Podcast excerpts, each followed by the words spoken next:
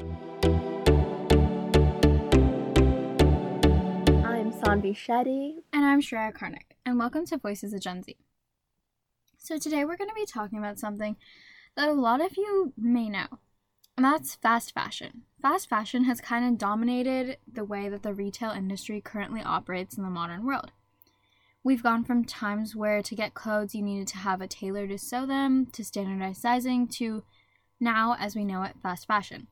It's cheap, quick, and oftentimes it has questionable quality and questionable uh, origins. These clothes are rotated in stores really quickly, so about once a week, to have a lure for customers to go in on. However, this means that the clothes are often not made through fair trade ways and they're often not ethical or sustainable. A lot of our favorite brands actually are fast fashion brands and you may not know that. And some of them are H&M, Shein, Forever 21. These are all examples of fast fashion clothes that are made from questionable quality and produced really, really quickly. Another store that actually was one of the founders of the model of fast fashion is Zara. So I'll just give you a little bit of a backstory on this brand. So there was a man, his name was Amancio Ortega, and he started the brand Zara in 1975.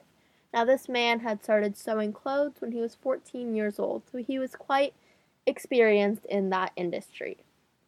So, anyways, he wanted to start this brand to revolutionize the fashion industry. He wanted the clothes to be made quickly. That was something that drove him. He wanted clothes to be produced on, on the racks really, really quickly. So he developed a model to make it so that instead of clothes coming out every season, like we're so used to, he wanted new clothes to be on the racks every two weeks, which meant that he had people working nonstop like crazy. And so Zara still does this to this day, right? Yeah, so Zara's model currently is that obviously it still has has its spring lines, winter lines, etc. But it has clothes coming onto the racks and rotating really, really quickly. And oftentimes that leads to environmental and um, labor tolls that a lot of us are unaware of. I think a lot of us understand, you know, that the sweatshops operate in like Bangladesh and China, but I don't think a lot of us realize that some of that is happening right here in our country. Right. So the concept of sweatshops is basically there are child laborers and people working long hours for minimum wage or lower. Oftentimes it's kids being put to work for like 11 hours a stretch for 11 hour stretch. Uh, and it's it's hard. It's really really hard. They don't have breaks and it's just constant constant working. Oftentimes it leads to child abuse or abuse in the workplace and it's been really really risky. This oftentimes happens or we've seen it most in California and New York, but California specifically is really really like getting hit hard. And you know, when I first heard that, I thought, well, aren't we supposed to have minimum wage laws that prevent you from being able to do that?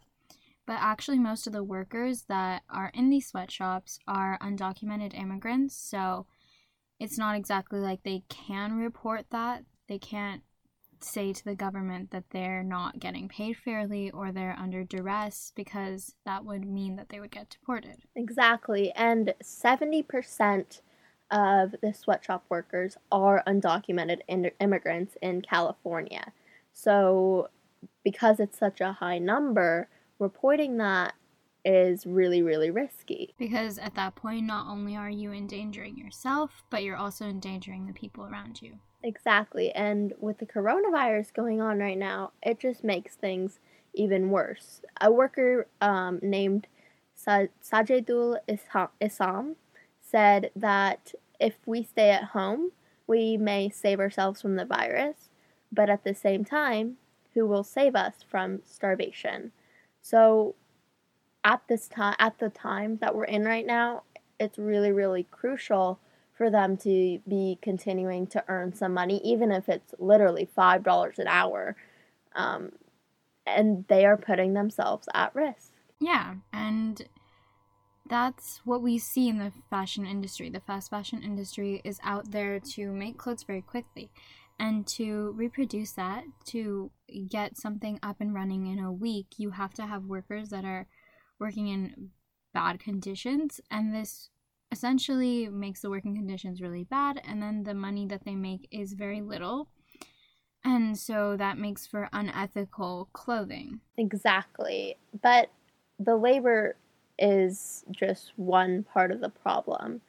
The environment is actually harmed greatly. So, the fashion, fashion industry itself produces 10% of the global carbon footprint. That is, like, think about how much that is.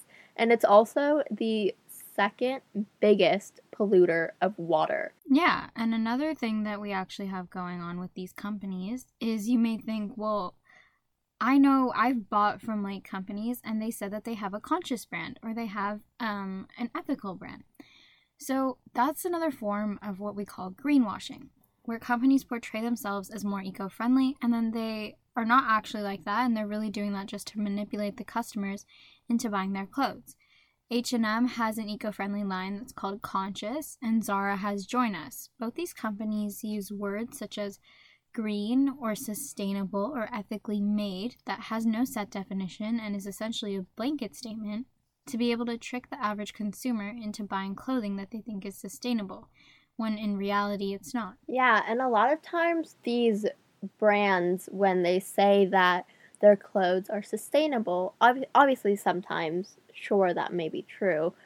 But when these kind of fast fashion brands say that their clothes are sustainable, oftentimes it means just a part of that clothing. Like maybe the dye that went into that clothing, not necessarily the fabric. So it, when they say that it is a green, ethical piece of clothing, that means part of the clothing, not all of it. You really have to do your research, this means. A great way to kind of shop from these places is to still shop, you know, no one's telling you not to do that, but to wear them for a little bit longer just because that can also really reduce your carbon footprint by 30%. So if you wear your clothes for 9 months longer, you can reduce that. Yeah, and a lot of us say, "Oh, I donate my clothes," which that's great. Donate your clothes. But what we don't know is a lot of the time what happens is when clothes don't sell off, like let's say in our local Goodwill, let's say that we donate and clothes don't sell.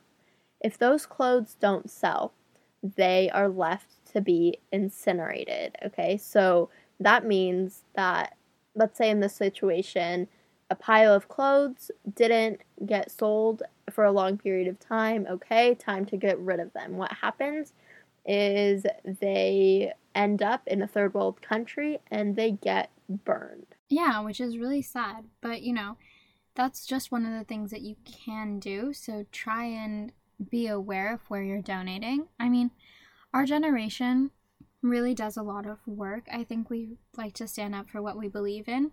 And while there are a lot of issues going on in the world, this is something that you can easily fix. I mean, wearing your clothes for a little bit longer, being a little more selective with where you shop, at the end of the day, solving those issues starts with us. And it's a little change that can lead to a big one in the end. Exactly. Like, think about it this way if every single person brought one used item this year, from, let's say, from a thrift shop or like a depot, it would be equivalent to removing 500,000 cars off the road for a year. So that's like CO2 emissions.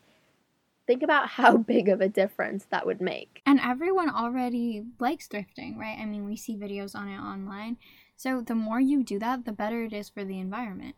Exactly. Our generation is so about changing the world, and this is just another way that you can do it. And it's honestly so easy. Yeah, I mean, like, I know that you can't go out to thrift stores now just because of the virus, but I thrift from ThredUp. Depop is great. I mean, there are a bunch of sites that do offer really sustainable ways for you to be able to buy clothing. Exactly. And we aren't saying don't buy clothing from these fast fashion stores. I mean, we buy clothes from there. But what we are saying is using them for longer or being conscious about the choices that you make can make a really, really big difference. Exactly. So, no matter what you do, just keep that in mind. Keep in mind what is fast fashion, how it's kind of exploitative, and just remember that the longer you wear your clothes, the better it is for the environment. Exactly. All we're saying is be conscious about the decision that you're making with these clothes because in the long run, it could make an enormous difference to the fate of our world. Hosted by Sanvi Shetty and Shreya Karnik. Welcome to the Voices of Gen Z.